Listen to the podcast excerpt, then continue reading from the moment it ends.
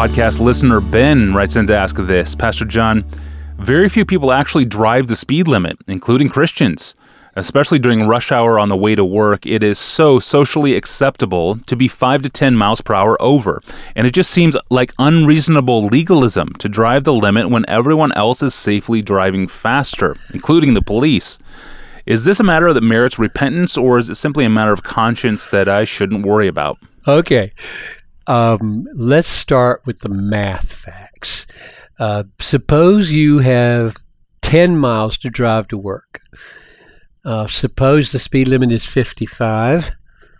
If you drive the speed limit, you arrive in uh, 10 minutes and 48 seconds. If you drive 5 miles an hour over the speed limit, 60, you arrive in 10 minutes.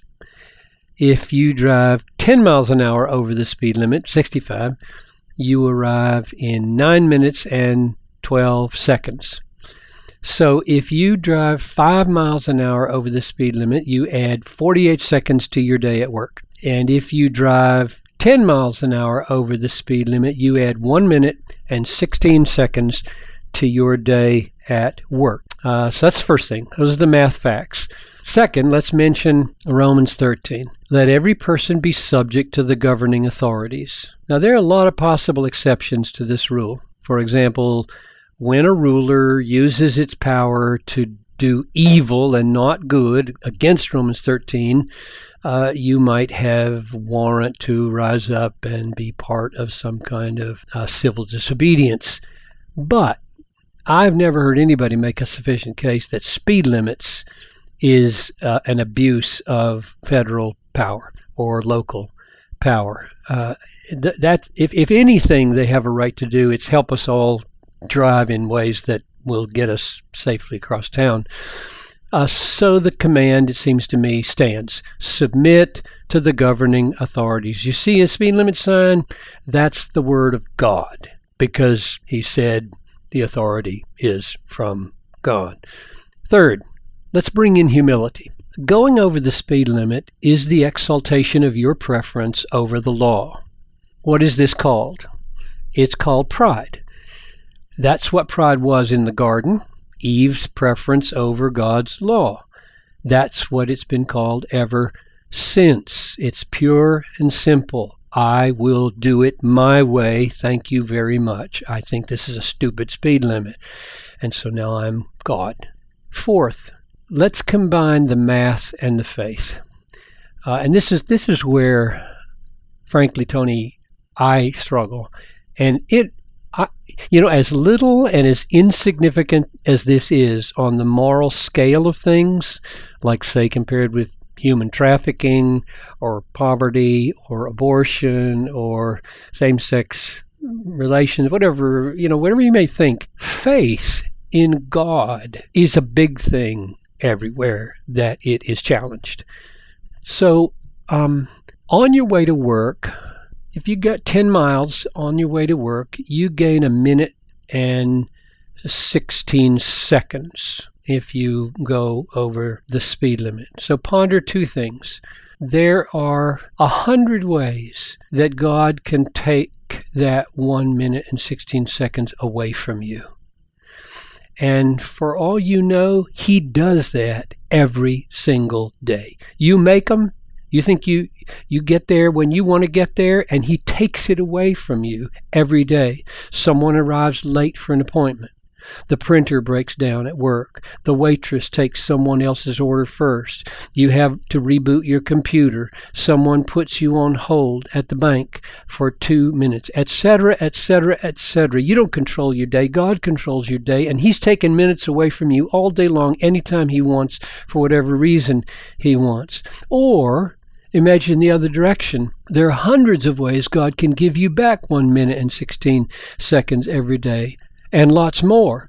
Just reverse those uh, time stealers. People arrive on time. The printer doesn't break down. The waitress is prompt. Nobody puts you on hold. You, your computer works perfectly. All the things work together, and you are added time because God just is pleased to do it for you. What that means is that going the speed limit boils down to a simple, childlike act of faith. Can God give you a more productive day than you can make on your own? Can God put the pieces of your day together better than you can? Faith is the opposite of pride. Next, uh, let's talk about the, the higher value of life and death. If I had my child in the back seat, unable to breathe and turning blue, with no police or ambulance to help, I would run every red light and break the speed limit to get to the emergency room. Seconds may make the difference between life and death. I think that's what Jesus was saying when he healed on the Sabbath.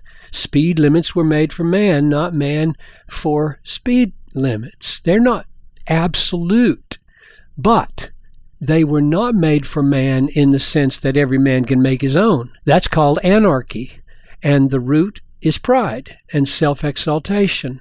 Now, if, if you really believe in your heart, I'm saying this to the person who asked the question, if you really believe in your heart, your well informed mind and heart, that someone's life is at stake by your driving 55 miles an hour in the right lane while everyone passes you, well, do what you have to do to save lives. I don't believe it, frankly. I think it's a, I think it's a joke. But but I I think that's a rationalization just to do what we feel like doing. To say I got to go 60, everybody's going 60. I'm going to look like a jerk. People are going to toot at me. I'm going to cause an accident here. I don't believe that. I think that's just pure rationalization. That's what right lanes are for. Finally, let's flush out the boogeyman of legalism. I get so tired of this. Um, when you preach the promises of God to yourself, like my God will meet all my needs today, and He's sovereign over the minutes of my lives. When you preach the promises of God to yourself and you bask in the sovereign care of God over your life, you are more valuable than many sparrows, and you preach to yourself that God is perfectly able and willing to add two or ten or thirty minutes to your day, uh, and you rest in His love then your choice to set the cruise control at 55 and enjoy Jesus all the way to work is not legalism. yes, preach it. it's called joy. Amen. It's called the joy of faith. It's what our hearts long for. I think those who throw up the boogeyman of legalism are like little children who only hear daddy say no and have not grown up to know what a life of faith really feels like. Excellent. Yes, Pastor John, thank you. So, what is legalism? That's the theme of episode number 157. Be sure to check that episode out in the archive. And thank you for listening to this podcast. You and thousands of other listeners tune into this podcast every day, and we're honored by that. So, thank you for listening. It's truly a joy to produce and distribute this podcast free of charge to you. And if you found this to be a helpful resource for your Christian growth, we encourage you to consider telling others about this podcast. And of course, we are always grateful for any financial gift to Desiring God that will help continue to make this free outreach ministry to others possible as we seek to bring God's word to bear on the most common concerns of our lives, like food and driving the speed limit. Financial gifts can be given online at desiringgod.org. Look for the button that says donate on the top of the homepage. It's the gifts of listeners like you that financially support this ministry. So thank you for making this podcast possible. And speaking of significant life concerns, tomorrow we talk about eternal security. Specifically, is eternal security like a vaccination shot, or is it more like therapy? Until then, I'm your host, Tony Reinke. Thank you for listening, and thank you for partnering with us.